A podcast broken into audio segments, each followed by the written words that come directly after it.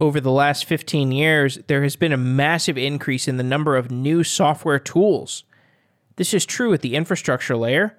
There are more databases, more cloud providers, and more open source projects. But it's also true at a higher level. There are more APIs, more project management systems, and more productivity tools than ever. ClickUp is a project management and productivity system for organizations and individuals. The goal of ClickUp is to create a system that integrates closely with other project management systems, popular SaaS tools, and the Google suite of docs and spreadsheets. ClickUp was started in 2016, and despite raising zero outside capital, it has grown as rapidly as many venture backed companies. Zeb Evans and Alex Yurkowski are the founders of ClickUp. They joined the show to talk about their experience building the company and we talk through their process of scaling the infrastructure as well as their philosophy of moving very, very fast. This episode has some useful strategic advice for anyone who is looking to take a product to market and iterate quickly, even if that product is bootstrapped. Full disclosure ClickUp is a sponsor of Software Engineering Daily.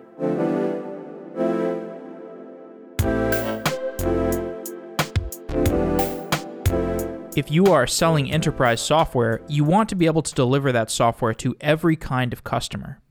Some enterprises are hosted on prem, some enterprises are on AWS, there might be a different cloud provider they use entirely, and you want to be able to deliver to all of these kinds of enterprises. Gravity is a product for delivering software to any of these kinds of potential environments or data centers that your customers might want to run applications in.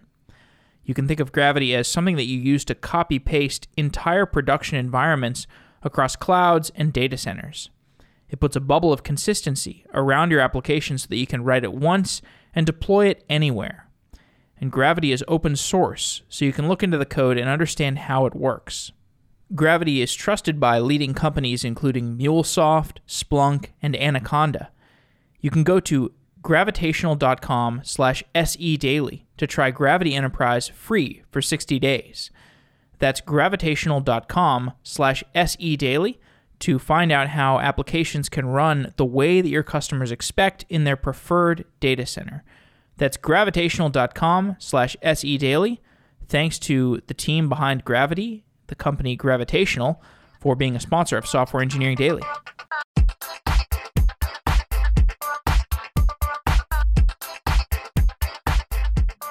Zeb Evans and Alex Yurkowski, welcome to Software Engineering Daily.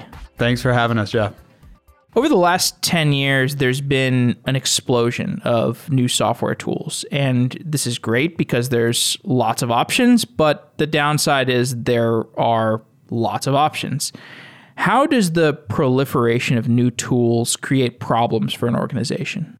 Yeah, I mean, great question. So, what generally happens if you have a fragmented ecosystem in organizations, you'll have an engineering team using one tool, marketing team using another, operations using another one, and sales obviously using their own CRM.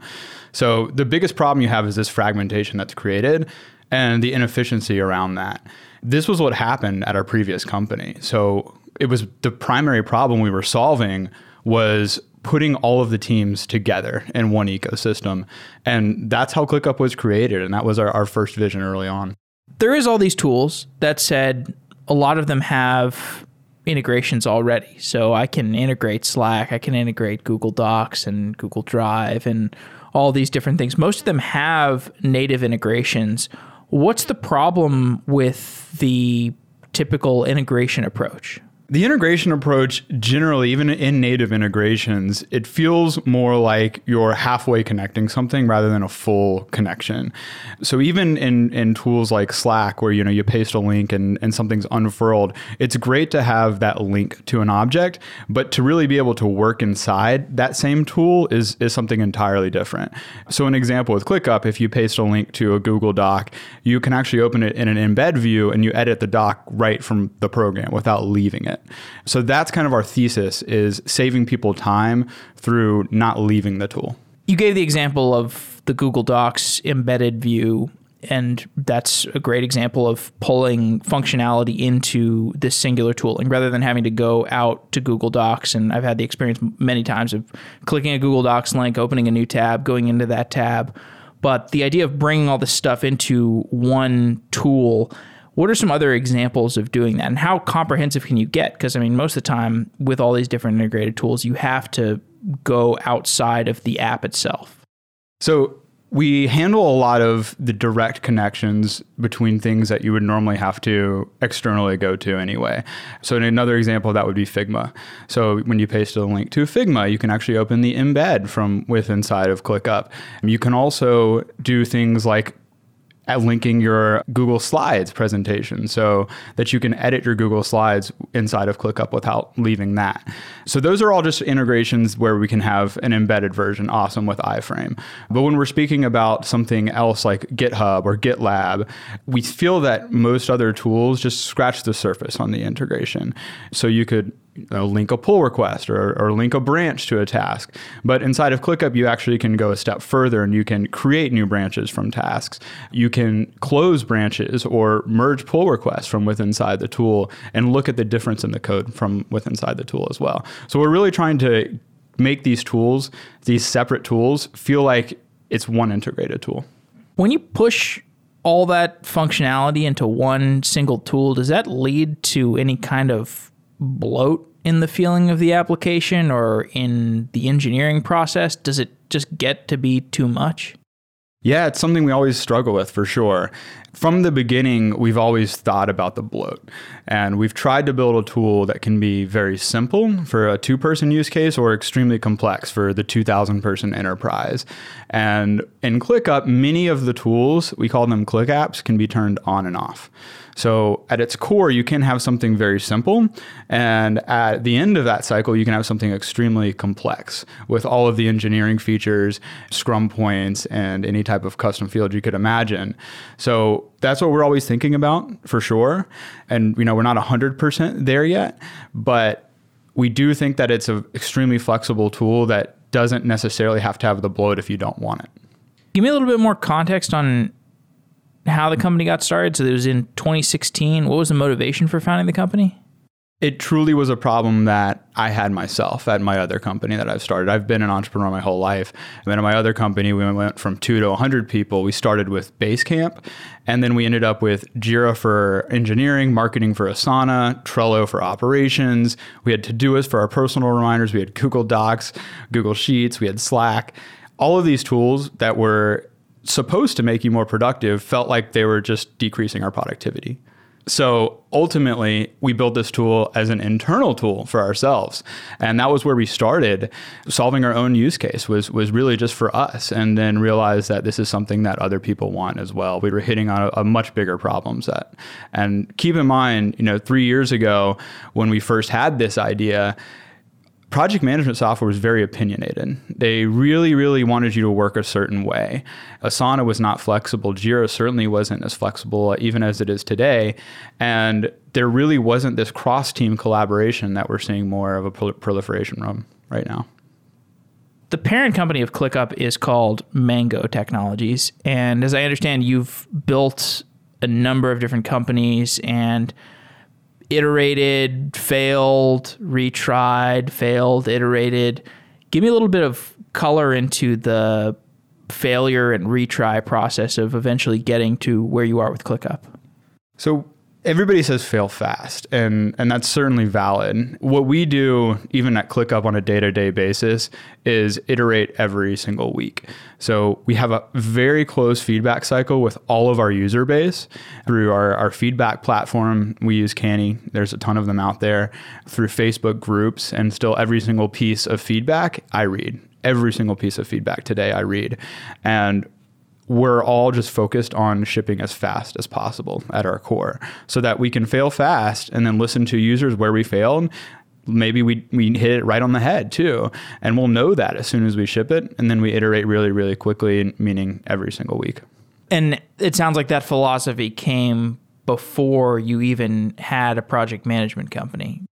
Yeah. So at, at my previous company i went through the learning lessons of I was trying to be perfect. I was trying to do all of the development principles and methodologies that people preach today.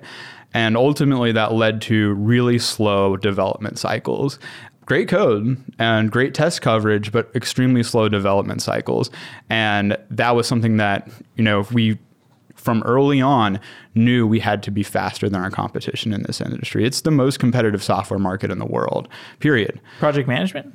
Productivity. Yeah collaboration productivity. You know if you look on, on, g2 crowd those matrices are really funny because the next closest one crm we're about three times more competitive.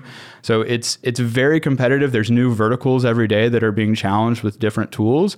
And we always wanted to build a horizontal product. So no vertical focus built for everyone. And doing that is even a little bit more challenging in a competitive industry especially when you're going up against you know firms that have hundreds of million dollars to spend on marketing how aggressively or how willing are people to switch between the project management or productivity tools? Like, I know new companies get started all the time, new teams get spun up within individual companies. So maybe just greenfield projects are enough of a market, but do you have to get people to switch also in order to build a big enough business? Yes and no we find that the people that are willing to switch are generally small teams. It's under five people. There's that threshold at five that kind of changes churn, really, for us. All of our churn happens from one to four person teams. So it's smaller teams and it's also personal use cases that cross over into, you know, a Notion would be a good personal use case team that would use that. And there is a lot of new tools out there. I mean, there is. There's new ones every single day. For us, what we find is we aggregate your project management software. So most people that are coming to us are replacing several tools. They're usually using sev- at least a few different project management or productivity tools. And so once they come to us and find that sweet spot and start using us, then we don't see that churn happen. And what's been the division of labor between you two as you've you know you've iterated through a bunch of different companies and eventually got to where you are? It sounds like you two have a pretty strong synergistic partnership in how you work together. Like, what does that partnership look like? Yeah, so I'm product, 100% product focused, and Alex is 100% technical focused. So it's been a great relationship because you know he trusts me with product, and and I trust him with tech and ultimately, you know, we just continually moving fast based on that. Nice. And so, like, how does product stuff get transformed into engineering tasks? Like, are you doing actual designs, or like, who's doing the design? Because that's something that's kind of often product gets filtered through the lens of design into engineering. So I am a designer by trade. I've been a designer before and I was originally with our product. Now we have four designers. So I kind of work with our product team and our design team and creating this, taking this vision and turning it into designs. And then we pass it on to, to te- the technical side for Alex. And so we'll generally have like a product meeting where we try to take the engineering side, take the product side, see what's possible in a reasonable amount of time. And that's how we continue to develop quickly, weekly, and just get those builds out. So the idea of moving really fast when building a project management tool, it seems like there would be some inherent risk because you know this is stuff that is mission critical software for people have you found that to be a downside at all when you're trying to move really quickly? Is is there any I mean obviously you get to ship features faster, but and you also get to fix problems faster. So it seems like there's maybe a trade-off, but what are the risks and benefits of moving fast when you're building project management software? I mean, the risk certainly is alienating a user base that doesn't like change, right? That that's always a risk. We feel that it's outweighing that by providing better value and better features for the product in general. And our, I think our general user base would agree. We've kind of created this natural product market fit where we haven't spent any money on marketing or sales until about a month ago. And it's just our user base that's marketing for us. So our user base has gotten us millions of users for free. And I think we can attribute a large portion of it to really it listening to them and iterating every single week. How'd you get the first set of customers? Organically through SEO. You know, SEO, I, I can't preach enough still. It's, it definitely matters. Everybody says content is king, and it's king and it's easy, right? Just start a blog post, start a blog when you're pre product before you've even created your product because it takes time, right? It takes several months to do. But start hitting for those terms and by the time you have a product, you'll have some users there. It's not as hard as everyone thinks it is. I want to get to talking a little bit about the engineering, but first I think we should evaluate what the product actually does a little bit more in order to get into what the actual engineering problems are. So, if you could just explain in more detail why is this any different than project management tools that people have seen before? I'm sure most of the audience has seen Jira or Asana or Basecamp. What's different with ClickUp? Give a, give more of a product evaluation. Yeah. So a great way to look at ClickUp is more of like a no code project management tool or productivity tool in general, where you really come to us and you're building your own productivity software. It's customized for the way that you work, and it also can be customized and segmented for different parts of your company.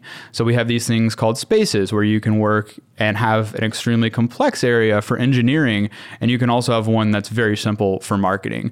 So it's generally aggregating your project management tools and bringing them together. But in general, we're replacing other tools as well. Lots of people even replace Slack with ClickUp. We still use Slack personally. We we find that direct message one to one approach, you know, hasn't really evaporated yet. But there's lots of people that replace Slack and they replace Google Docs and Google Sheets with ClickUp. So it's it's best to look at us more of like a doc platform, kind of like Notion, plus a database platform like Airtable, plus your standard productivity tool like like Asana or Trello or Jira. And that is a lot of functionality. There must be some gaps in functionality, like you know, if you're delivering like the spreadsheets and like a Trello kind of board and Gantt charts and you know all these integrations with all these other stuff what are the places where you feel like maybe there's some gaps or it's not as like feature rich as like an airtable or something as, uh, are there any like areas where you deliberately have made choices to to just keep it simpler. Absolutely. So there's 10% to 20% use case in each of those tools that you mentioned that we view as more of the edge use case, even in some of our competition. So, you know, more advanced use cases in, in Airtable, we certainly don't hit. More advanced use cases in something like Notion, we don't hit. But we don't feel that people are sacrificing, at least using our software, or, or missing those, those missing pieces. You know, we even look at large competitors like Monday and you see certain things like automation that we don't do as deep as they do. But from the data, it really doesn't look like those those tools are used as much as you would think that they are. And it's certainly not something that our users complain about.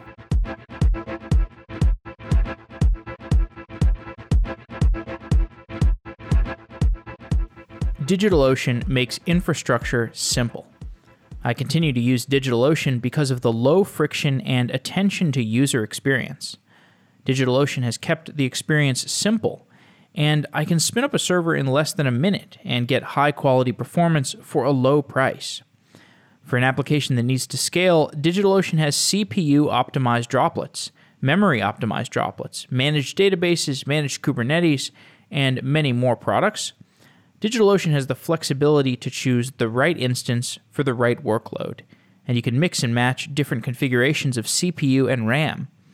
If you get stuck, DigitalOcean has thousands of high-quality tutorials, responsive Q&A forums, and a customer team who treats customers respectfully. DigitalOcean lets developers focus on what they are building.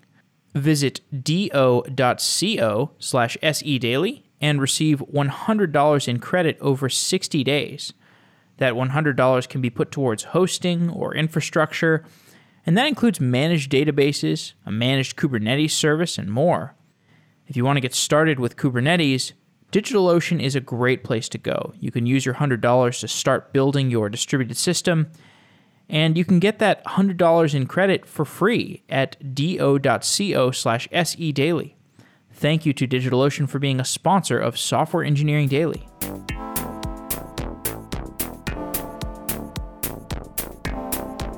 And again, before we get into the engineering, something that's strategically interesting about the company is the fact that you haven't raised any money and the product looks really really feature rich it looks like the kind of product that you would get after throwing a ton of venture capital into a product and just watching it grow and grow and grow and get more and more and more features. How did you build so much functionality in such a short period of time without raising any money? Well, there's several answers to that. And I mean, it certainly starts with the people, right? It sounds like a cop out answer, but it definitely does. You can find 5x to 10x engineers and find the people that also want to work hard, right? So if you find 5x to 10x engineers that want to work twice as hard, then you're looking at 10 to 20x engineers. And when you have a group of them that work together, it's this feedback cycle that's pretty exponential in growth. There's other little tricks that we do too. You know, one thing I always I always preach about is is separating CSS role, a dedicated CSS person, so that your front end engineers are going in and coding functionality really quickly and not worrying what it looks like, and then just passing it straight off to a, a CSS person.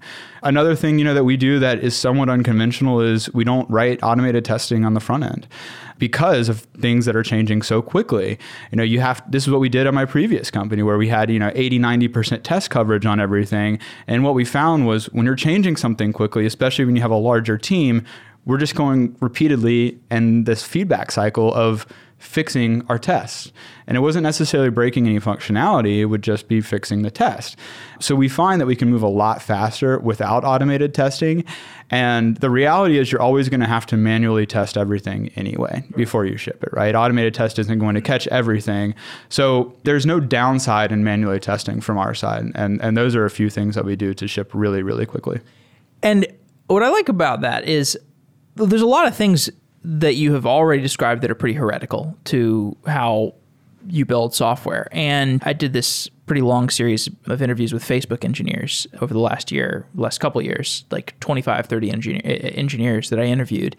And they emphasized a lot of the same things like, uh, you know, get something built first, and then maybe if you really need to test it, you can like write some integrated te- integration tests or unit tests or something the emphasis on 10x engineers, 5x, 10x, 20x engineers, and the fact that it compounds, and just also you know something that you that you haven't said, but I find to be true is just mistakes are going to be inevitable. Whether you make tests or not, you are going to make mistakes, and you would rather have a development process that affords those kinds of mistakes and can fix them quickly, rather than trying to test them beforehand you're actually going to go slower and perhaps maybe even end up with more bugs if you take the slow, deliberate approach. Now, we're not building heart rate monitor software, so maybe with heart rate monitor software, you should take a different approach. But it's also, I assume you believe, just more fun to not write unit tests. Oh, absolutely. I mean, everybody does, right? It's it's you'll certainly find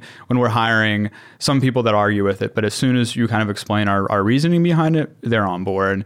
I mean, Alex can can speak more to this about this as well, but we design things. I think people overthink the future as far as infrastructure and tech debt goes. And there's too much conversation around tech debt that happens when the reality is it just doesn't really matter until it happens. And so we're more of a reactive company when it's based on that. Of course, we get early warning signs, you know, using many of the tools that you guys have on this show. But at the end of the day, we're more reactive when it comes to tech debt. And when things aren't scaling appropriately, then we can fix them at that point. I don't think that there's ever been a company that is successful that hasn't been able to scale. And there's been many of them, a graveyard of them that haven't shipped product. But at the end of the day, even companies that are notorious for having scaling troubles like Instagram, you can come in there, you hire a team, and you fix it and you get it done. You may have a little bit of trouble and for an intermittent period of time, but at the end of the day, you figure it out. Alex, what steps do you take to ensure that there's some kind of safety net in place? Like you could do rolling backups, you could do extra aggressive rolling backups, you could do, you know, so do you mean like on the data side or more of when we're pushing features and stuff, making sure that it's good to go? I think the data side's probably more important, but obviously you want integrity in the UI also. So maybe both. For on the data side, we have point in time backups. So we can do point in time resolution to any point for the past like week or so. We do that by having both a backup where we can restore to and then the log files to be able to go to any point in time. So if there was an issue, we'd be able to restore to a specific point in time and we'd be okay. Granted, you'd lose maybe things between that point and what people are trying to do now, but it would be a very small window. As far as the UI goes, we do extensive testing before we build. So we do have a team that does our testing and makes sure everybody can log in, everybody can do everything they need to do. And then we extensively test our new features. So we make sure those those look good. The point in time recovery system, is, how granular is that? Is that like you can go to a point in time across the entire app, or is it on a per company basis, on a per user basis? So it would be for the whole database. We can go to a specific transaction point in time. So say you made a, one change to delete an entire table, we could go immediately before that and have the state of the database at that point. Which has happened. Don't tell anybody. So when that happened, like triaging that, fixing it, was that a matter of going back in time across the entire database and then just making a fix for one specific data set? Or how do you triage an issue an issue like that? Like if data gets corrupted for one specific company or for one specific user? So if it's for one specific user, we'll try to just fix whatever they need. Depending on the size of the user, we if they deleted all their stuff intentionally, we can't go grab everything for them. It just it takes time. But if if we needed to go point in time resolution for one user, we can spin up a a backup DB point in time for that. Right. Do the the change to our actual production database. For the instance where, where Zeb was talking about, where say we lost an entire table of data, what we can do is go to a point in time, grab that table, put that back into our production database. That way, the app still runs fine. Like we never have a real downtime, and just continue from there because we can grab that point in time, put it back into our production database, make any changes we really need to, and continue. Does that make sense? Absolutely. And are there any other safety nets you need, or like, I mean, that to me is the main thing. Is like data corruption, uh, or people make a mis- either you ship something to production that accidentally has some blast radius of accidentally deleting data that you didn't mean to, or users are confused by a UI thing and they accidentally delete some data, and you have to actually do some manual intervention. Other than that, a database changelog basically gives you all the safety net that you need, right? Yeah, for the backend, that's pretty much all we need. For instances that would really be our fault, right? So if we accidentally had a security hole or some bad code that wiped something or made bad changes, having a complete change log for the past week, we should catch it within the week and we should be able to roll back. As far as user based problems, the most common thing is they delete something they didn't want to delete. The way we handle that is it's built into the product. We have a trash can. Everything soft deletes. So it deletes in the database, there's a column that says it's deleted and it soft deletes. And then we clean those up over time. So I think they stay for a month or so and then we clean them up. So if a user does make a mistake where they or it has a malicious user that goes in and deletes everything, we can always get those things back without having to go do a backup or anything like that. It's still there. Describe the stack when you started ClickUp. So it's pretty simple. We just had a Node.js backend with a Postgres database and an Angular front end, and we host everything on AWS. It's expanded a bit since then. When we wanted to scale globally, we switched and we got a multi-master Postgres database. So that lives in each region, that's in each continent. That helped us scale globally for reads and writes. It also will help us scale horizontally if we ever wanted more than one master in one region. But otherwise, we just have backup recovery as far as failover. And then we've added Elasticsearch for searching. What else? Redis for some caching and so on. But mostly, we've been sticking to our main infrastructure that we've had. And is it all the AWS versions of those services? No. So we try not to simply because we get more control and things. We can't use our bidirectional replication. It's Postgres BDR is the extension we use for Postgres to make it multi-master with AWS. They actually recently came out with something that allows you to have a multi-master Postgres database, but I'm not sure if it still does, but for the longest time, you're not allowed to have them in separate regions. So you wouldn't be able to do like geo scaling. So where you're in the US and Europe with a master. That might have changed, but it didn't the last I checked. So So you just don't use a managed service. You just use. You just spin just it up use on EC2 AWS. instances. Yeah. EC2 instances, right? Okay, so you just manage your own Postgres on EC2. Yep. Wow, that's surprising.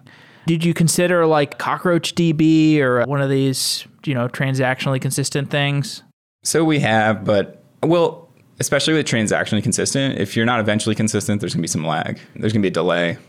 But BDR works for us. I like that response. That's that's And the honest response. we were already using Postgres. I don't think we were in production at the time with Postgres, but some of our team is in Europe.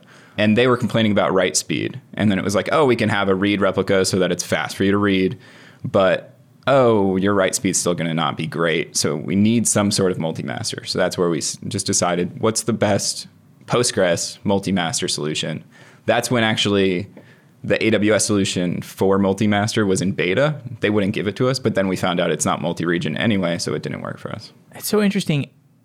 I've talked to a lot of different companies about this globally consistent SQL transactional database problem. And it's funny because you can't, it seems almost impossible to get the full Venn diagram intersection of all the features that you want out of any particular managed service. If you look at Spanner and Cockroach and whatever managed instances versions of Aurora, I think is the AWS version, and I think Yugabyte Yugabyte DB does. They have a lot of this stuff covered. Oh, and there's um, Fauna DB, but the dust is really not settled on that category. It hasn't, and I think it also became a lot more common with all. So what, five, seven years ago or whatever, all the NoSQL databases popped up, and they were all eventually consistent. Right. And so people loved that you could write to all of them, but then it then people didn't fell off the NoSQL bandwagon, and they wanted their SQL databases back, but they wanted eventually consistent. They wanted that geo scaling and horizontal scaling of writes. And so I think they're slowly getting that together with SQL, but there's not great solutions. I think we're, we're getting there, but with like AWS supporting Aurora with multi-master SQL databases is a huge thing. Like showing that that's the direction we want to be going. But yeah, we we chose BDR, Postgres, and we had our troubles with it to begin with, but we've worked with the folks who make it, and we've gotten pretty far with it. What, what about Citus data? Do you look at Citus data? Yeah, so that's an interesting question because we've considered using that as well for some of our larger data sets, but that will still be in a single region. Like it wouldn't geoscale.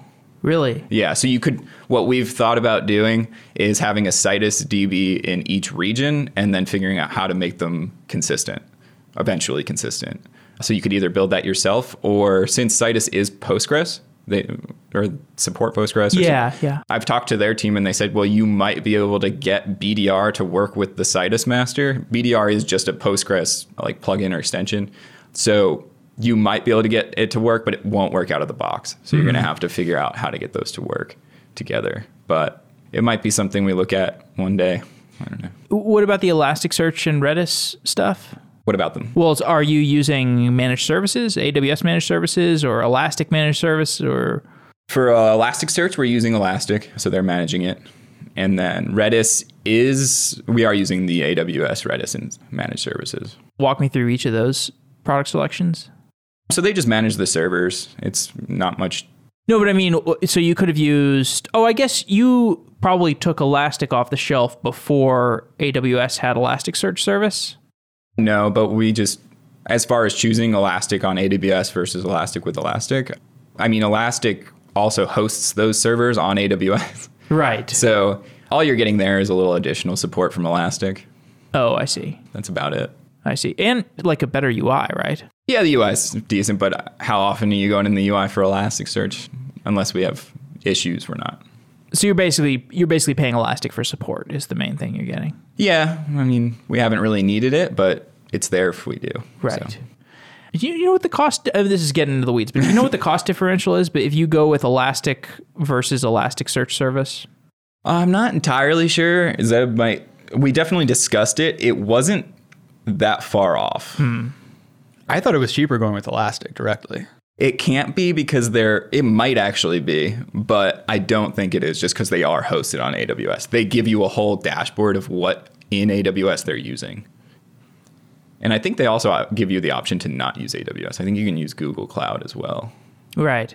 The the reason I, I kind of dive into this is just I don't know if you've seen all the like licensing wars between you know Elastic and AWS. Do you know what I'm talking about at all? Or- No. Okay, that's great. Never mind. it's all just like Hacker News drama, so it doesn't matter. In Redis, you're using Elasticache, you said. Yes. Okay, cool. And you start with Angular. Did you move to React eventually? No, we're still on Angular. Nice. And it, did you consider moving to React, or it just just doesn't matter? We had a conversation like maybe once, but no, I don't think it really matters. We just want to keep moving forward. So I love it. You guys are total pragmatists. There was definitely the thought of, of that, especially when we ran into some challenges early on that I think people hadn't really solved yet. We've got an incredible team and they have been able to solve a lot of these scaling and performance problems that Angular is just inherently notorious for. We've been able to fix those and we're very confident in it, in it now and we're happy with it now for sure. But two and a half years ago, there wasn't really a clear winner in the path of this. So, you know, when we were deciding, it was really not a clear decision and as, as it would be, have been today. Now, the thing with React, and I could be totally wrong about this, but the thing that I understand about the gravity of that's pulling more and more people to React is a lot of it is that you can just take a lot of stuff off the shelf, like because the ecosystem is so big, because there's so many people using React, and you can take things off the shelf.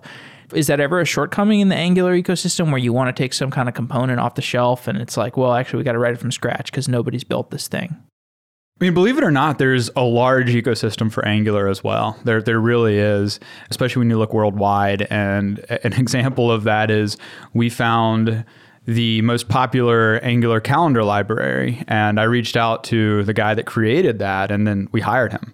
We did the same thing with the most popular timeline library. I reached out to, to that guy, and we hired him also. So, you know, we've been fortunate in finding those those great people that have built those those components and those libraries.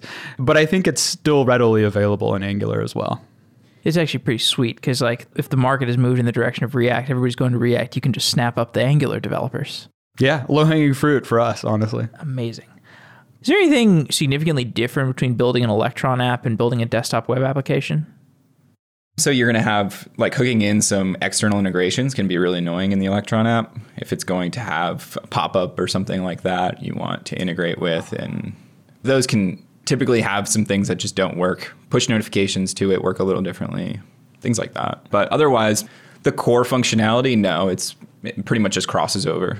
We've, we've had to do some tricks too for, with Electron for, we mentioned embedding items earlier. So, like, for instance, embedding a Google Doc into the Electron app is a little bit more challenging if it's not public because you don't have those cookies that are available in the browser that the iframe would normally be looking at.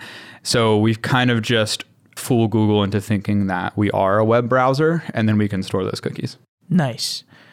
How popular is that feature where if, if I click on a doc and it opens in an iframe, or a lot of people, that sounds like a pretty useful. Very popular. Yeah, extremely popular. I mean, you're really, it's kind of the first platform where it's not just linking your tools, you're actually able to work from it. And that's just one of one of the examples on there, but that is an extremely powerful feature for people that don't want to have to go to other tools to work. And one particular engineering problem I'd like to discuss is collaboration. So, like, you have real time connections where people are collaborating. What's the architecture for your real time collaboration system? So it's an interesting issue. It's all WebSocket based. The key there is just scaling it. The big issue is just figuring out how to scale those WebSocket messages so they're quick. Me and Zeb actually have had an argument early on about whether or not to call things like chat or like a conversation because the way you word it is definitely going to be the expectation of how quickly people get those messages. We've actually been able to scale it really well though. So if you do open up open up a couple browsers, open up one of those chats and start typing, you'll see the this person is typing message, this person is viewing, and they come fairly instantly. And then once you comment, that comment pops right up. So it really has become a chat. I was a little worried in the beginning about making sure it scaled well. Basically, we scale that by using queues. It's just a queue of WebSocket messages that a certain service handles and pulls those off, makes sure that it has the data it needs, and sends them to who who needs them. Cool. So there's a single queue, and all the WebSocket messages just get queued up in that single queue and then pulled off. And then you have what, like the client is just continually scanning the queue? So users have their WebSocket connection, which connects to a certain server, their WebSocket servers in that region. those handle subscriptions. So you subscribe to what you want to listen to. Say you open a task, you subscribe to the task. And then actions, say someone else does an action like a comment, that comment will get sent to our WebSocket queue. And then once it gets processed in that queue, it'll find the subscribers who need to hear about it and send it out to those WebSocket servers, which then send it down to the clients. That's a Redis queue? It is a Redis queue. Can you tell me about a particular scalability problem that you've encountered as ClickUp has grown? It's not an issue per se as far as how to scale it. It's just a matter of scaling it because that queue, every time we get more users, that queue starts to fill more. We haven't split the queue yet. Right now, the queue is all WebSocket messages. But what we do plan on doing in the future is splitting the queue between things that need to be more instantaneous and things that can come in a few seconds. So if you're on our web app and you see the notification indicator, a little dot shows up that you have new no- notifications. Right now, that's in that same queue. But it's okay if you get that five seconds after you know you need to know you have a notification, right? Whereas a comment you want to come up very quickly. So we'll probably split those out and then have two queues or three queues and slowly expand upon how quickly do we need these messages to go out.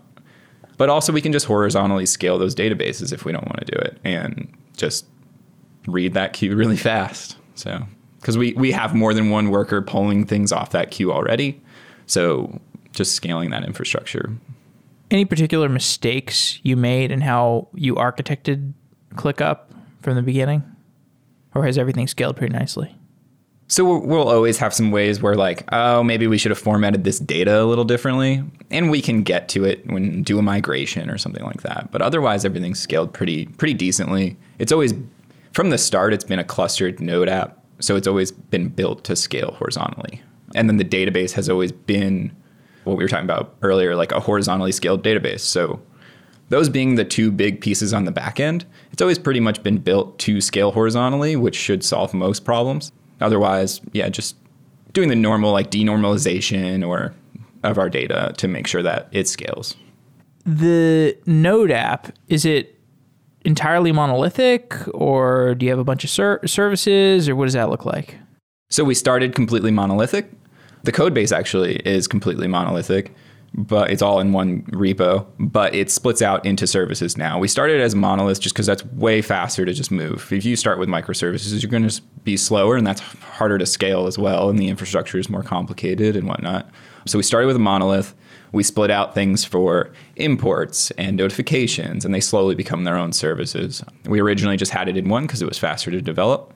And so we've slowly had more services come off that for integrations. Like our Google Calendar integration is pretty heavy, that has its own service, things mm. like that.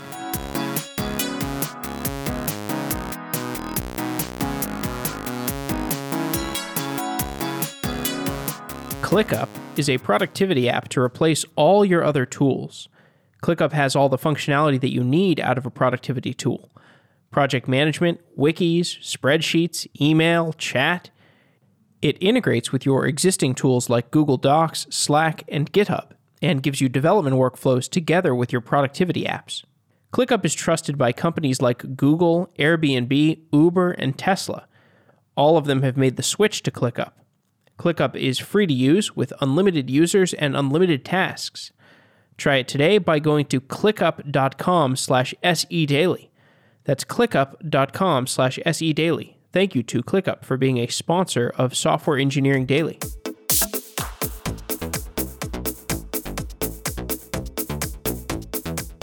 Tell me more about the integrations. So you have a ton of integrations and you have to have some systematic way of updating them, upgrading them. Do you have particular integration engineers? How do you manage the boatload of integrations? Yeah, so we have a few people specifically working on integrations, but typically they don't really need updates unless we make a change that we in our product that we want to do across all integrations or generally people will contact you if you have to update an integration because they're right. deprecating an API or something. They don't always, which is great.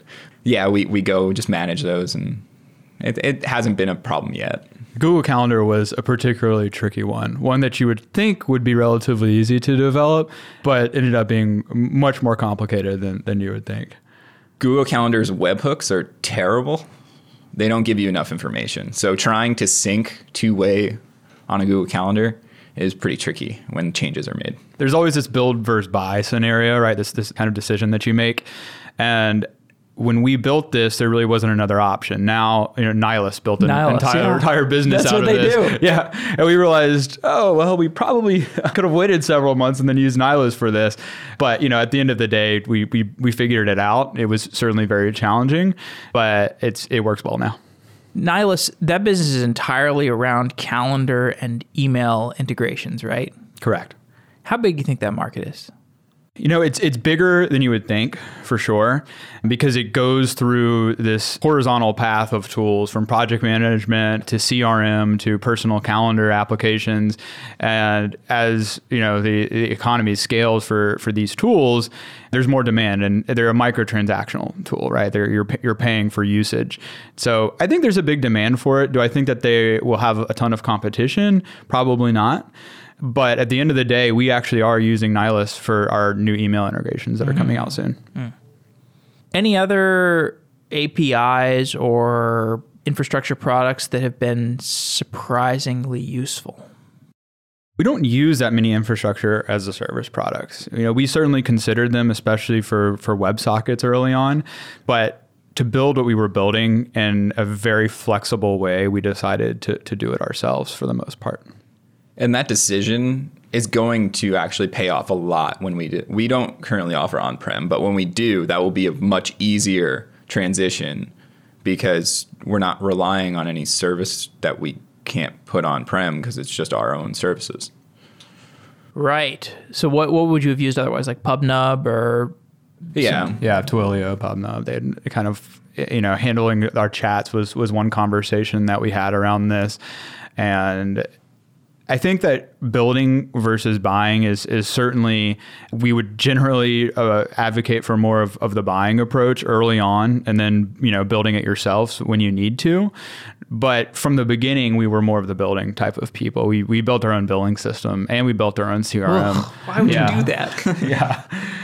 You know, it's the customer always come, comes first. It's our number one core value. And there was a lot of these billing challenges, billing kind of cases that we had to handle where at the time, you know, even the the stripes of the world were pretty inflexible when it came to billing. We wanted to roll up people's transactions on a 24 hour period so that you don't get billed several times if you add a few different users. And at the time that wasn't possible. So we ended up building our own our own billing system for that. How long did that take? The original one really wasn't so bad. It just takes a lot of maintenance as far as, oh, let's add promo codes that can do this, or let we now want to bill in this scenario. So those are the like, especially as you start to get enterprise contracts that you could probably speak more to this, have some interesting like, oh, you pay this much for this many seats, but then your price you have pricing tiers, and so that stuff starts to get a little complicated. I still don't understand how you did all this without raising any money. Is it just like herd insanity that's causing people to raise so much money or, and not even thinking about like what's a trajectory where we can bootstrap or you know I mean maybe there's just it's just so hard to to do the bootstrapping route. I, I don't know. Like what are the characteristics of that have made you successful? I mean, look, the, the reality is that when you look at today versus 10 years ago, development costs have actually gone down in pretty much every way with new libraries, infrastructure as a service, and certainly the availability of cloud technology has, has made the development costs go down. So if you look 10 years ago, the average seed round was about a million dollars, and today it's $6 million. So where is all of that extra money going? It's not necessarily going to development costs, it's going to marketing, it's going to buying your market and sales. So you know, we've always preached at our company natural product market fit, meaning let your users tell you what they want, let your users promote your product for you. Whereas you have this artificial product market fit, which is generally created by by buying customers, by buying users. And that's what has become proliferated really in, in fundraising. It's your SaaS metrics, your typical SaaS metrics, right? Quick, quick ratios, your CAC, LTV, and the ratios between those. That's what you're optimizing for. And when you can hit those, you raise more money. And where do you spend that money? It's usually not on development costs or development in general, or even product, frankly. It's more for, for buying more customers and, and growing as fast as possible. So for us, it's more been about product focus, and that's where all of the money has gone. And you know, we're, we're highly profitable today. So we continue reinvesting that money into product rather than than marketing and sales. How has that impacted hiring? I mean, you don't have equity to give. You you could give away equity. I guess you could give a dividend. Do you do anything like that, or you just like pay people good salaries? We still give equity for for sure, and it's not to say that you know we'll never have an exit because we will, but we see more of the path to an IPO, doing that more of a, a very uh, non-traditional way. So it's still there, and it's again not to say that we'll never raise funds, but when we do, it'll be a sustainable way, and more so spending this money on a marketing spend, whereas everything else becomes cash flow positive or everything else remains cash flow positive still. So that when you have a market downturn like we're, we're pretty much experiencing now and funding dries up, we don't have to lay people off. You know, we have a very sustainable business where we can continue growing and you remove that stress from your life of saying, hey, where's our next check coming from? Which metrics do we have to optimize for? Instead, it's just focusing on more fun, right? It's what do we care about doing? What do we want to build next? What are some cooler things that we can do? Do you guys mostly hire in person or you hire overseas? What's your process of finding engineers? Ideally, in person when we can. We don't limit ourselves because some of the best engineers are overseas and we have some of them. But we've our new headquarters is in San Diego, and that's pretty much where we say, hey, you got you kind of got to be in the office at this point. Yeah, but San Diego is probably a pretty good place to build a company these days. Like, you know, not incredible competition for. What are your main competition for hiring? It's like, was it like Google? Is Google probably has an office there? You know, there isn't much competition for hiring, to be honest with you. I don't know if I want to tell everybody this because San Diego is an awesome place. We were in San Francisco for two years, and I wanted to come out here because I've been an entrepreneur my whole life and we've always loved technology and I thought this was the place to be. And to some extent it still is of course. But the reality is especially as a, a bootstrap startup you can't compete with salaries here and there's competition on every doorstep. So in San Diego we still got the best of both worlds. And we got the California quality of life but we also have many people there that were working either they were telecommuting to San Francisco or actually commuting to San Francisco or they're working for let's say not as exciting startups right? There's a lot of older technology like Qualcomm those that's more of a San Diego company. Mm. and so when you're competing with that believe it or not it's actually easier to compete with that because those people are looking for for a change they're looking for something more exciting higher growth potential and it's been a phenomenal hiring in San Diego what's the build process for the app? It's so big, right? Like you get so much stuff going on in there. So our backend is pretty simple. It's a Node.js app that deploys to Elastic Beanstalk. So we just have a Travis build that zips it up, puts it up to Elastic Beanstalk. It does have to go to all those regions and all those services. So that takes about 20 minutes to deploy and check health because it does a rolling deployment. But the backend's pretty fairly simple. Our front end after we get everything tested and we're good to go, the actual build process, it makes the Angular app. That does take a while. Uh, it is pretty big, so it takes about, I don't know, maybe 15 minutes, and then it deploys it. Uh, deploys it up to S3, and then just deploy it. I mean, that invalidates the the cache, the CDN, and then we should it should be good to go. And as you said, the manual testing. So when you ship when you ship a new build, you have the manual testing takes place in like a staging environment, and then eventually you just you just manually promote it from staging to production. Yeah, so we have a we have a three step. We have a staging, and that's where actually we even do our own work. So that's kind of where we dog food our product and new features. Once it's ready there, so there's some breaks happen there because we deploy every Friday with new features. We we push every day or so with all the bug fixes and updates, but our actual big feature builds is every Friday, mm. and then so it'll go through manual testing on staging with the new things. It'll go to our stage one environment, which is a production database, but a but the new front end. And so it'll get tested there to make sure everything's backwards compatible, everything works, all there's no regressions, and then from there we'll push it to production. And this is more of a product question, but as you said, there are some users who switch from Slack to ClickUp. How would you compare the vision for ClickUp to Slack in the limit? It's more so putting all of your work in one place. So Slack is, is simply a connector in that ecosystem, whereas we really want to be that single source of truth for all of your work, that platform for your work.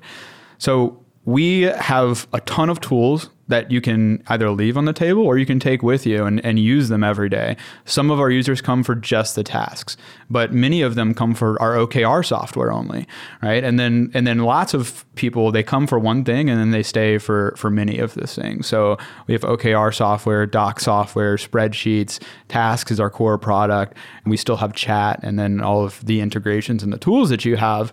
So we find that people usually again come for one thing and then they they kind of stay for everything else. Now, are we trying to to replace Slack? No. That that's not that's not certainly in in our roadmap to do so or even product vision to do so. It's it's again more creating this this fundamental workplace for for all of your work collaboration to happen and to extend from. You mentioned you think of ClickUp as a no code tool? Yeah, no code productivity tool.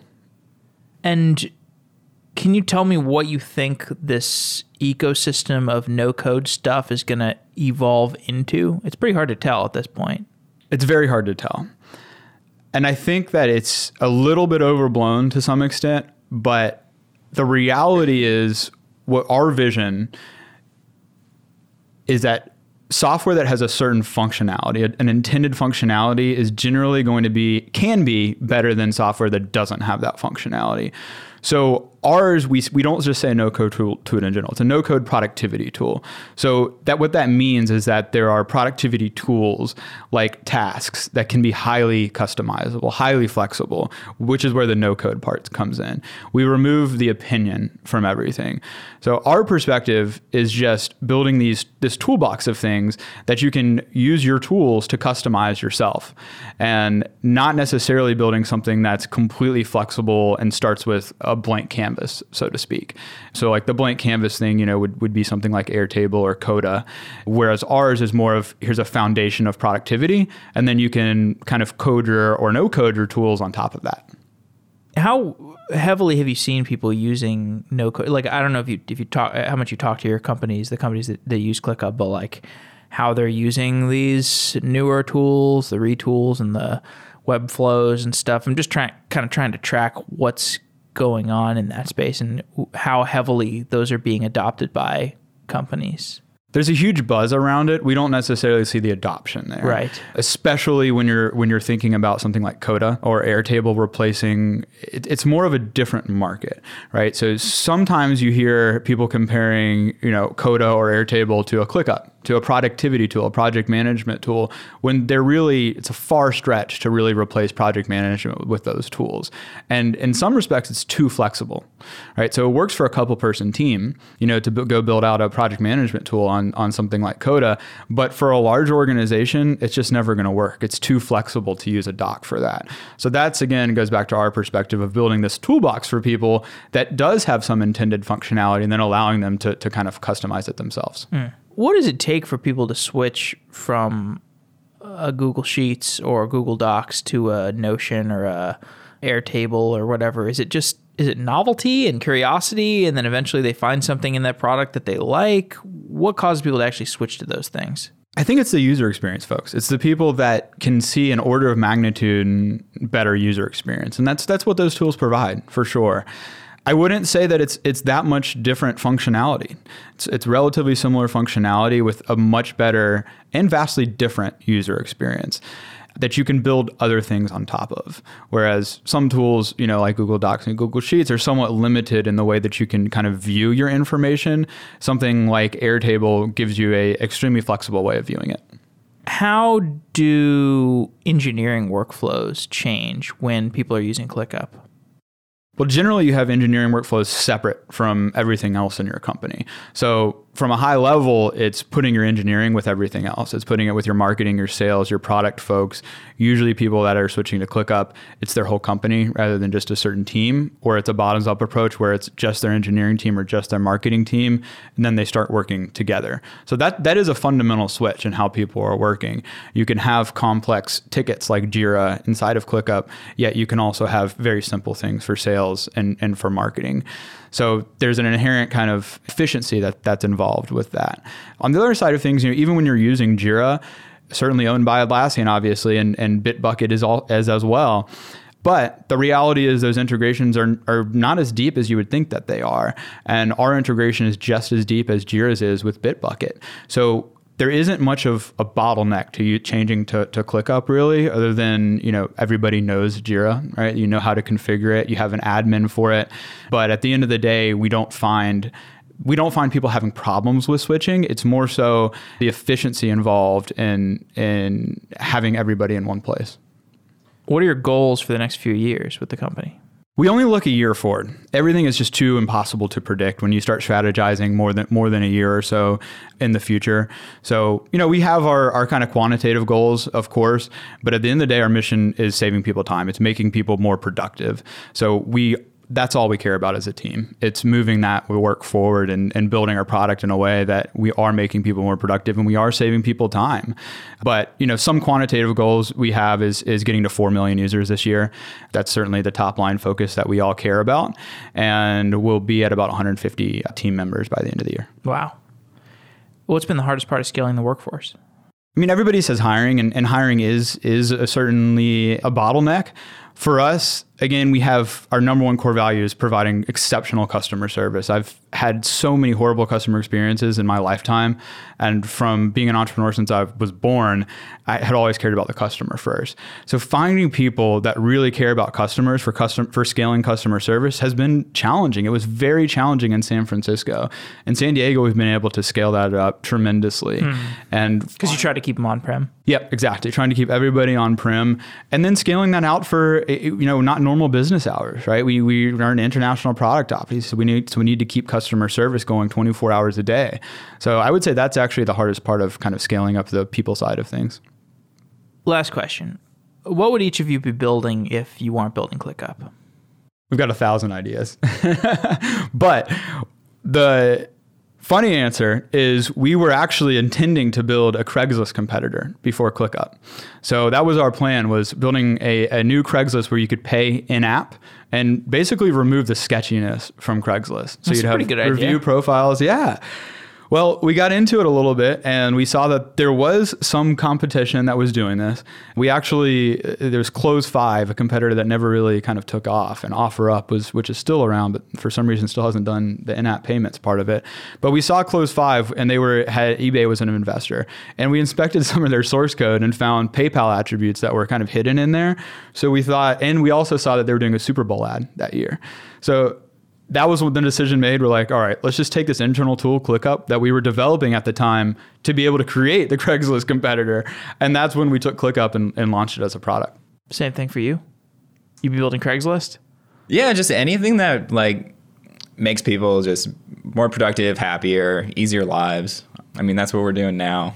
And just something else that continues to do that. It's all about your own frustrations at the end of the day. I think too many people try to start a company hypothesizing about where's the product market fit, right? Where is this market? But it's much easier to solve your own problems. So that's what I would recommend all day is, is do something that you're solving your own use case, your own problem. You're going to have much more ideas when you get started into it and you're only scratching the surface on it. Guys, thanks for coming on the show. It's been great talking. Thanks a lot, Jeff.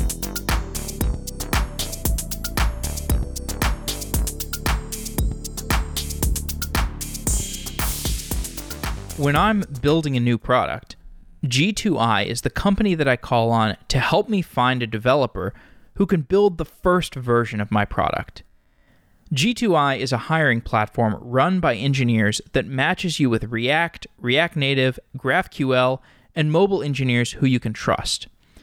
Whether you are a new company building your first product, like me, or an established company that wants additional engineering help, G2I has the talent that you need to accomplish your goals. Go to softwareengineeringdaily.com slash G2I to learn more about what G2I has to offer. We've also done several shows with the people who run G2I, Gabe Greenberg and the rest of his team. These are engineers who know about the React ecosystem, about the mobile ecosystem, about GraphQL, React Native, they know their stuff and they run a great organization. In my personal experience, G2I has linked me up with experienced engineers that can fit my budget, and the G2I staff are friendly and easy to work with. They know how product development works. They can help you find the perfect engineer for your stack.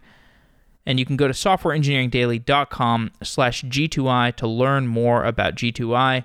thank you to G2I for being a great supporter of Software Engineering Daily, both as listeners and also as people who have contributed code that have helped me out in my projects.